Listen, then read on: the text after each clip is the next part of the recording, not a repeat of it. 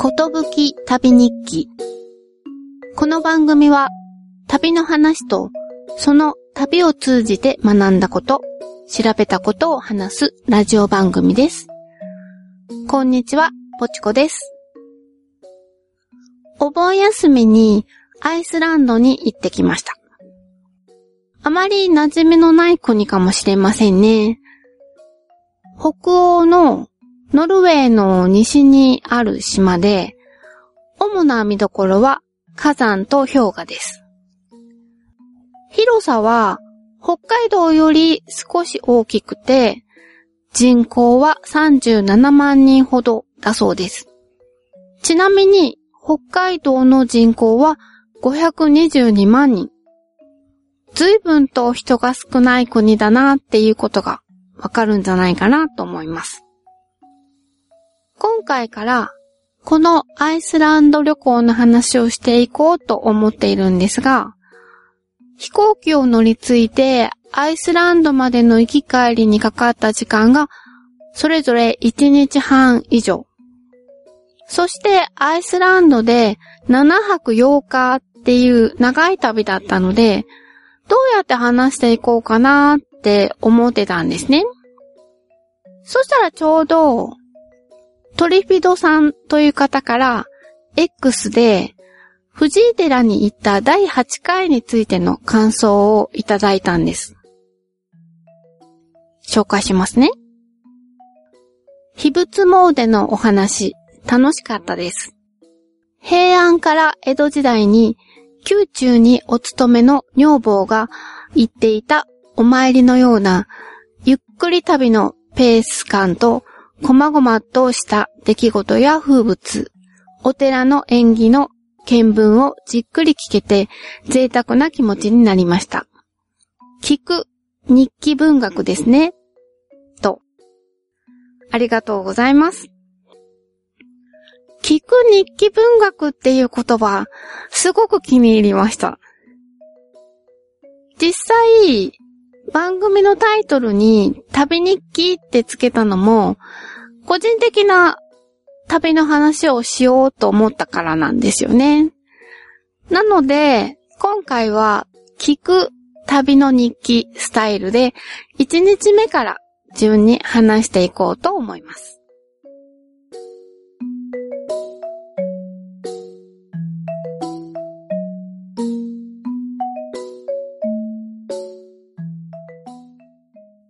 アイスランドへは、もともとは3年前のお盆休みに行く予定だったんです。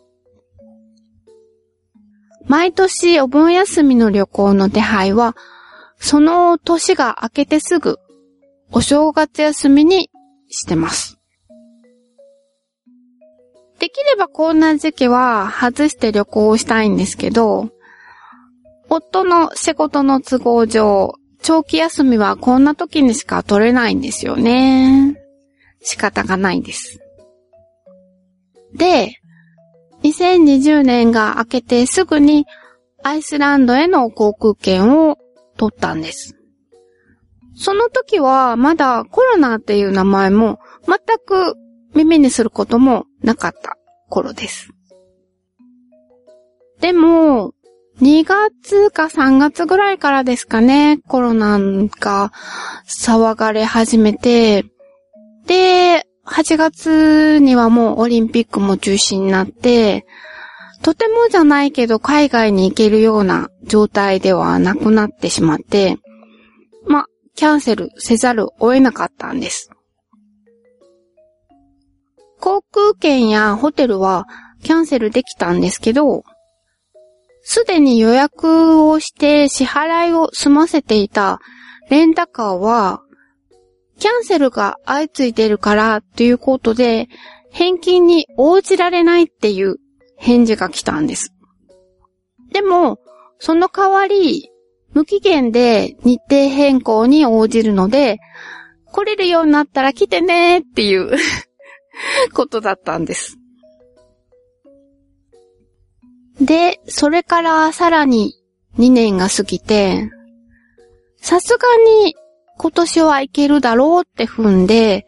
年が明けてすぐにアイスランドへの航空券を買いました。そして、恐る恐る、レンタカー代金はまだ有効、生きてるのかなと思ってメールをしてみたら、ちゃんと話が通じて、車を借りられることになりました。でも、3年前に予約した車はもう扱いがなくて、似たような車をいくつか紹介していただきました。皆さんもご存知の通り、世界はインフレです。アイスランドのレンタカー代金もビヨーンと跳ね上がっちゃっています。3年前の1.7倍。でも、しょうがないので、追加料金を払って車を確保しました。アイスランドは鉄道がない国ですし、公共バスっていうのもあまり充実していないので、観光しようと思うと、現地でツアーに乗るか、それかレンタカーしか移動手段がないんです。ちなみに、航空券の値段もめちゃめちゃ高いですね。もともとお盆時期なので高いことはもう覚悟の上なんですけど、3年前は全日空で予約してたんですね。で、今回もまず全日空を調べてみたんですけど、なんと3年前に買った値段の2.5倍。もうあまりの値段の高さにポカーンってしちゃいました。こんな金額払える人なんているのかなっていう感じの値段ですよ。で、そもそも、名古屋からのヨーロッパ便がなくなっちゃってるんです。コロナ前までは、フィンエアとルフトハンダが飛んでたんですけどね。で、さらに、ヨーロッパまで割と安く乗り継ぎもよく行ける中東の航空会社も全滅してました。なので、東京発の便にするか、名古屋から東南アジアを経由して行くしかないんです。名古屋からアイスランドに行ける航空会社は、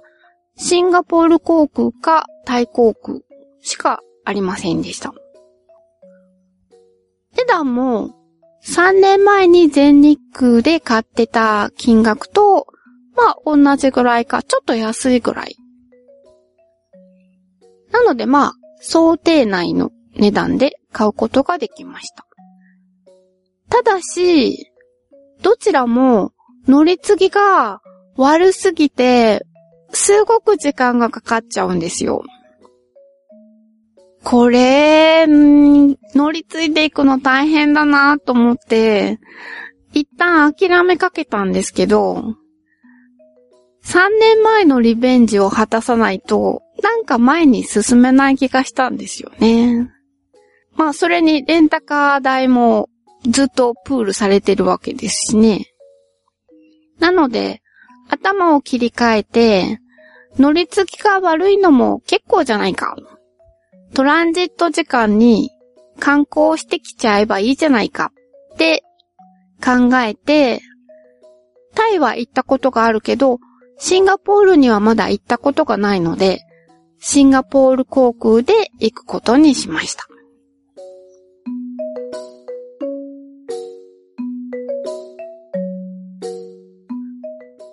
そして、出発日があと1ヶ月に迫った頃に、アイスランドの空港の近くにある火山が爆発したっていうニュースが入ってきました。大丈夫かなと思って心配してると、レンタカーを予約していた旅行会社からメールが来ました。件名が、important volcanic eruption in Iceland アイスランドの火山が爆発っていうことですかね。驚いて中を見てみると、まずはじめに、昨日、首都レイキャビックから車で40分の距離のレイキャネス半島で火山の爆発が始まりました。一瞬、あれ、また行けなくなっちゃうのかしら？ってドキドキしながら読み進めると、幸い心配はいりません。It's perfectly safe と書いてありました。ちょっとほっとしました。飛行機の運航やアイスランドを旅行するに支障はありません。ということです。というよりも、an amazing opportunity for you. 火山活動が見られるチャンスです。我が社はいくつかのツアーを用意しました。一つは、アイスランドの火山のパワーを上空から見るヘリコプターツアー。そして、噴火を間近で見たい人向けに、噴火場所までのハイキングツアーを用意しました。ただし、このツアーは10キロ歩くので、一番いいハイキングシューズを履いてきてねって 書いてありました。他にもいろんなツアーがありますよっていう内容でした。日本人の私としては、普賢岳とか、御嶽山の噴火の映像が頭に残ってて、火山に近づくなんてもう絶対危ないって思うんですけど、火山っていうかまあ噴火のタイプが異なるのか、確実に安全に見られる場所っていうところがあるのか、地元の皆さんもわざわざ近くまで見学に行ってるみたいだったんですよね。以前、レイユニオン島っていうマダガスカル島の東にある島に行った時、ちょうど島の真ん中にある火山が噴火したんですよね。で、その赤い溶岩が島の南に向かって流れてきてたんです。私たちがその時ちょうど流れ落ちてくる南の海岸沿いを車で走ってたんですよ。で、そのあたり一帯は過去に何度も溶岩が流れてきてて、海へと流れ込んだ場所みたいで、その辺一帯は赤茶色の溶岩石がゴロゴロしているだけで、植物がほとんど生えてない場所だったんですね。で、そこに車がすごくたくさん止まってて、人がたくさんいるので、なのでちょっと車を止めてみると、遠くの方なんですけど、赤い溶岩が流れ落ちてくるのが見えるんですよ。うわ、もう危険危険と思って、早く撤退撤退と思って、私たちはもう、そそくさと、もう移動してきたんですけど、見物しようとする人たちがどんどんやってきて、どんどん増えてくるんですよね。で、おまけに、その日はそこからそんなに遠くないところの場所のホテルを予約してたんですけど、チェックインするときに、そのホテルの人に、ねえねえ、火山見た見たみたいな感じで、すごく楽しそうに言われたのが、なんか、すごく違和感があったんですよね。なんか火山に対する考え方がなんか全然違うんだなと思って。で、結局、アイスランドの火山の噴火は、私たちがアイスランドに降り立った時には、もう話題にもなってなくて、特に煙も見えなかったです。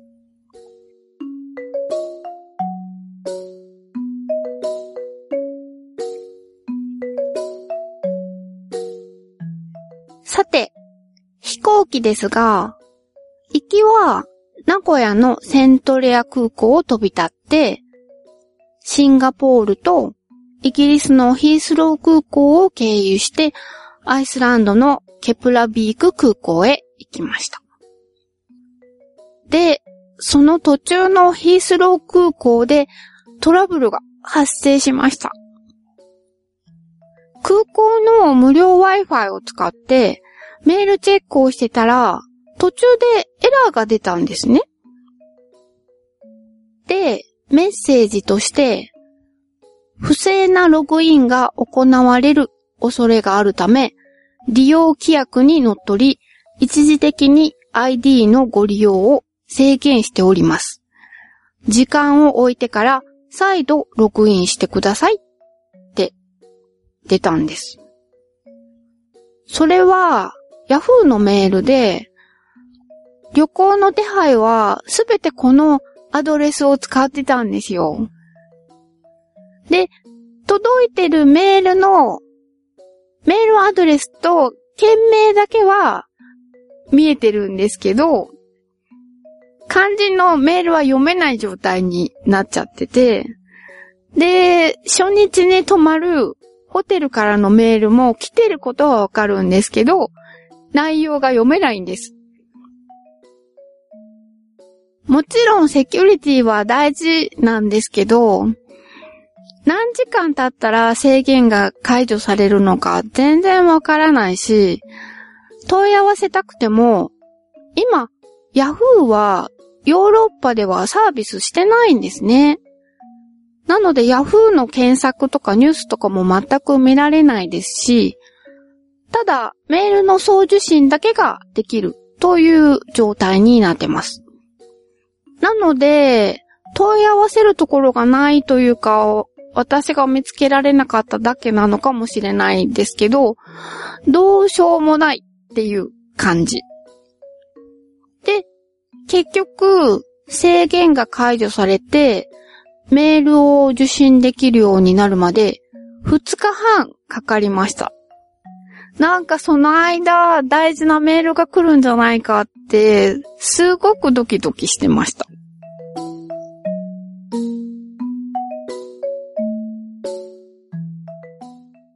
アイスランドのケプラビーク空港に到着して、まず空港内にあるコンビニみたいなお店で SIM カードを購入しました。レンタカーで移動するので、何かあった時のために通話付きのものを選びました。通話付きのものは1種類しかなくって、市民っていうアイスランドの会社のもので、2900クローナでした。今、1クローナは1.1円です。なので、2900クローナは3200円ぐらい。消費税抜きの価格が表示されているって考えると、把握しやすかったです。で、この SIM カード、31日以内でアイスランド国内と EU の国への通話が50分間。そして5ギガバイトのデータって書かれてるんですけど、その5ギガがどのくらいなのかがさっぱりわからないですよね。でもまあ結局、ホテルに滞在してるときは、ホテルの Wi-Fi を使うので、この SIM カードを使うのは昼間だけ、主にナビとして使うだけで、まあ8日間全く問題なく使えました。で、SIM カードを買って SIM カードを入れ替えようと思ったら、SIM カードを取り出すためのピンがないんです。SIM カードと一緒についてるものなのかなと思ってて、持ってこなかったんですけど、そういうのってついてないんですね。知らなかったです。なので買ったお店に戻って、ピンないですか？って聞いたら、ピン出してくれて、で、パパパってもう入れ替えまでお店の人がしてくれました。とても親切です。あと、現金も必要だろうと思って、とりあえず少額だけですけど、両替もしました。でも結果的に両替しなくてもよかったです。もう何もかもすべてクレジットカードで支払いができるので、現金は全然必要なかったです。とはいえ、やっぱり全く現金を持ってないっていうのも不安ですもんね。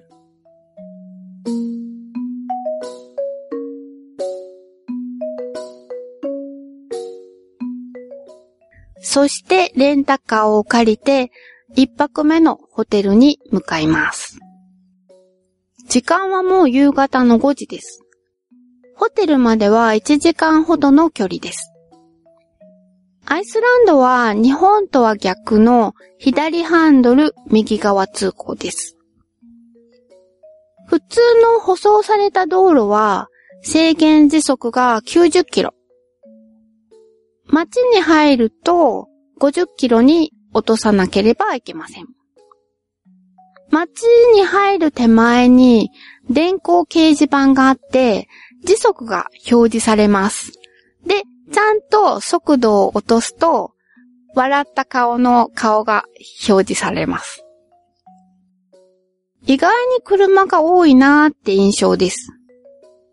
夕方だから通勤ラッシュの時間帯だったのかもしれないですけどね。首都のレイキャビックは車線も多くて立体交差もしてて信号もあるんですけど、それ以外の場所は信号は数えるほどしかなくて、ロータリーになっているので、ほぼノンストップで走ることができます。なので、いつも Google マップのナビが表示する時間通りに目的地に着くことができました。でもロータリーって慣れないんですよね。ナビがロータリー三つ目の出口を出ます。で、行ったとすると、二人で、一、二、三って声を出して確認しながら数えて、あ、ここ出口っていう感じで、もう毎回やってました。ホテルに到着しました。安いホテルだと、ホテルの人が常駐していないところが多いみたいです。とはいえ、安いとは言っても、アイスランドは物価が高いので、ホテルの値段は日本に比べると半端なく高いです。で、初日に泊まったホテルも、ホテルの人は誰もいないので、事前に教えられた暗証番号で入り口のドアを開けて、指定された番号の部屋を使うっていう感じです。でも、先ほども言ったように、メールが受信できなくなってしまったので、入り方がわからないんです。ドアに電話番号が貼ってあったので、電話をして入り方を聞きます。でも私はあの、電話は苦手なので、夫が電話で聞いてくれました。夫は特に英語が得意っていうわけではないんですけど、こういう時は躊躇なく電話してくれるので、とっても頼りになります。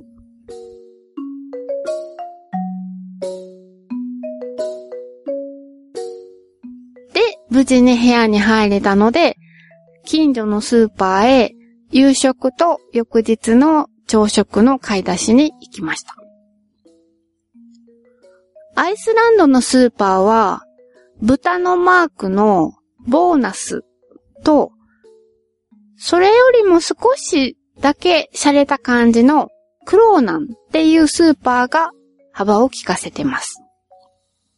この日は豚のマークのボーナスへ行きました。アイスランドは物価が高いって聞いてたんですけど、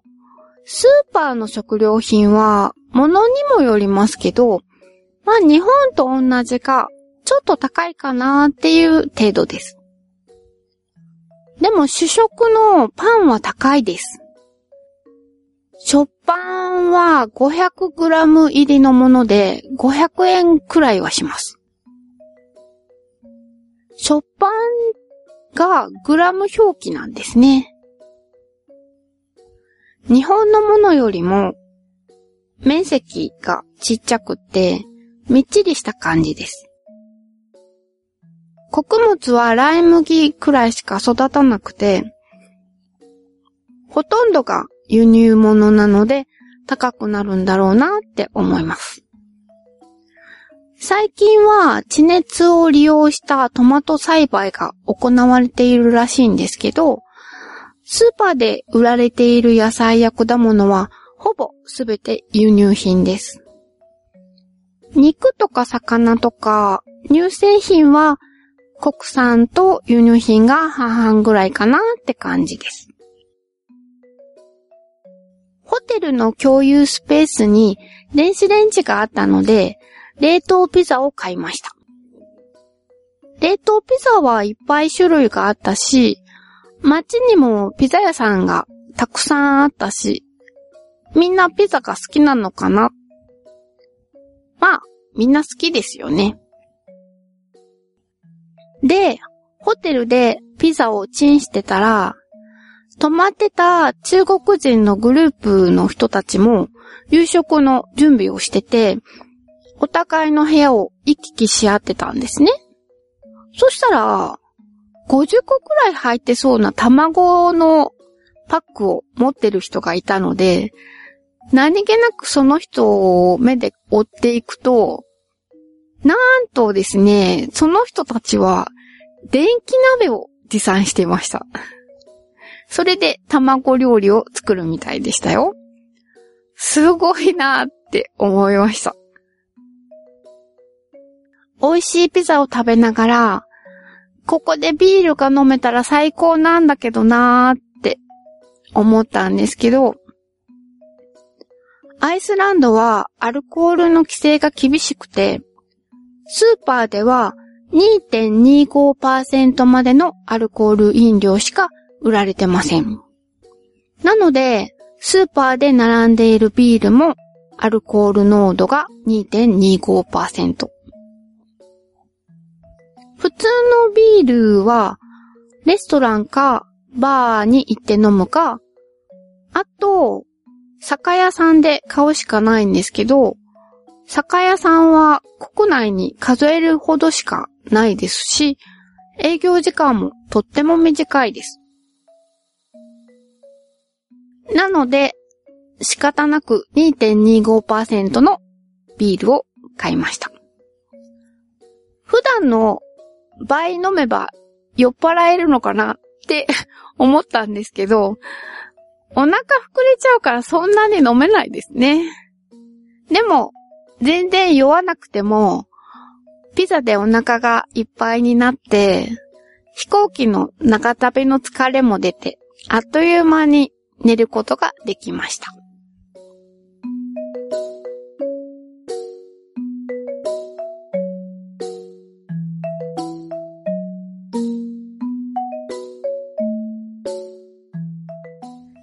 エンディングです。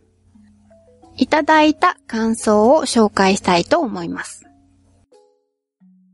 まずは、プスちゃんさんから。毎回楽しみにしていますが、今回も声真似が良すぎて、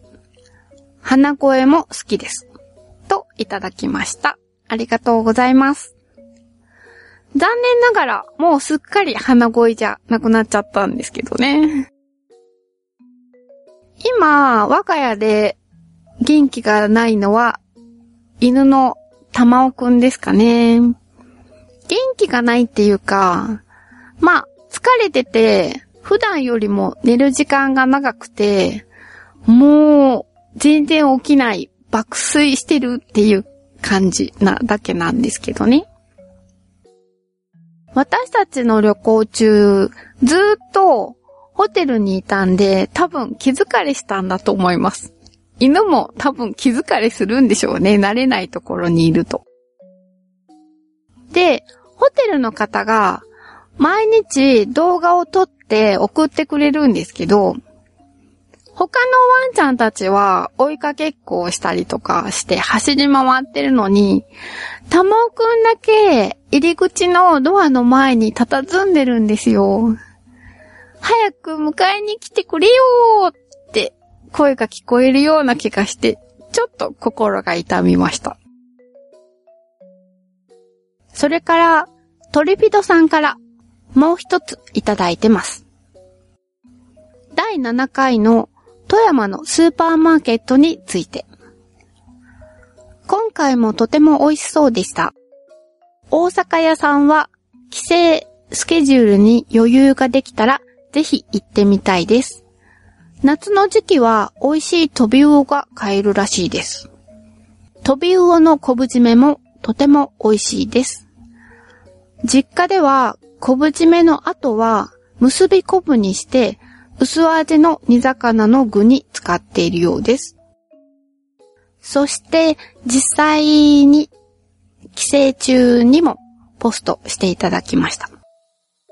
大阪屋にも行き、過去お盆価格だったので見るだけ。久しぶりに島台、過去石台の幼魚が見れました。ということで、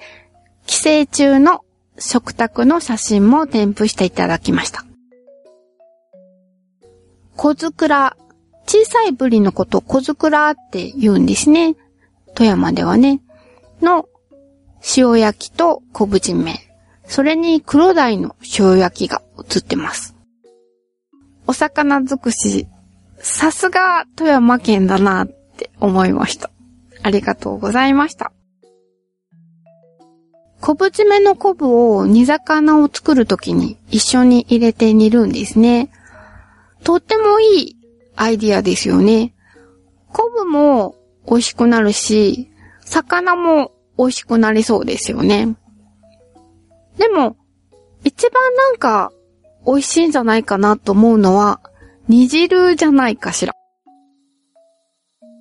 で、その煮汁でおからを炊いてもいいですよね。その、載せていただいた写真におからが写ってたんで、もしかして、煮魚の煮汁で炊いたのかなって想像しちゃいました。あと、煮汁に固めに茹でたそうめんを入れて、ちょっと煮て吸わせても美味しいだろうなーって思うし、ただ、ご飯にかけて、ズルズルかっこむのも美味しそうですよね。番組に関する感想などお気軽にお寄せください。メールアドレスは、ことぶき旅アットマーク gmail.com X では、ハッシュタグ、ことぶき旅。ことぶきはカタカナ、旅は漢字でポストしてください。よろしくお願いします。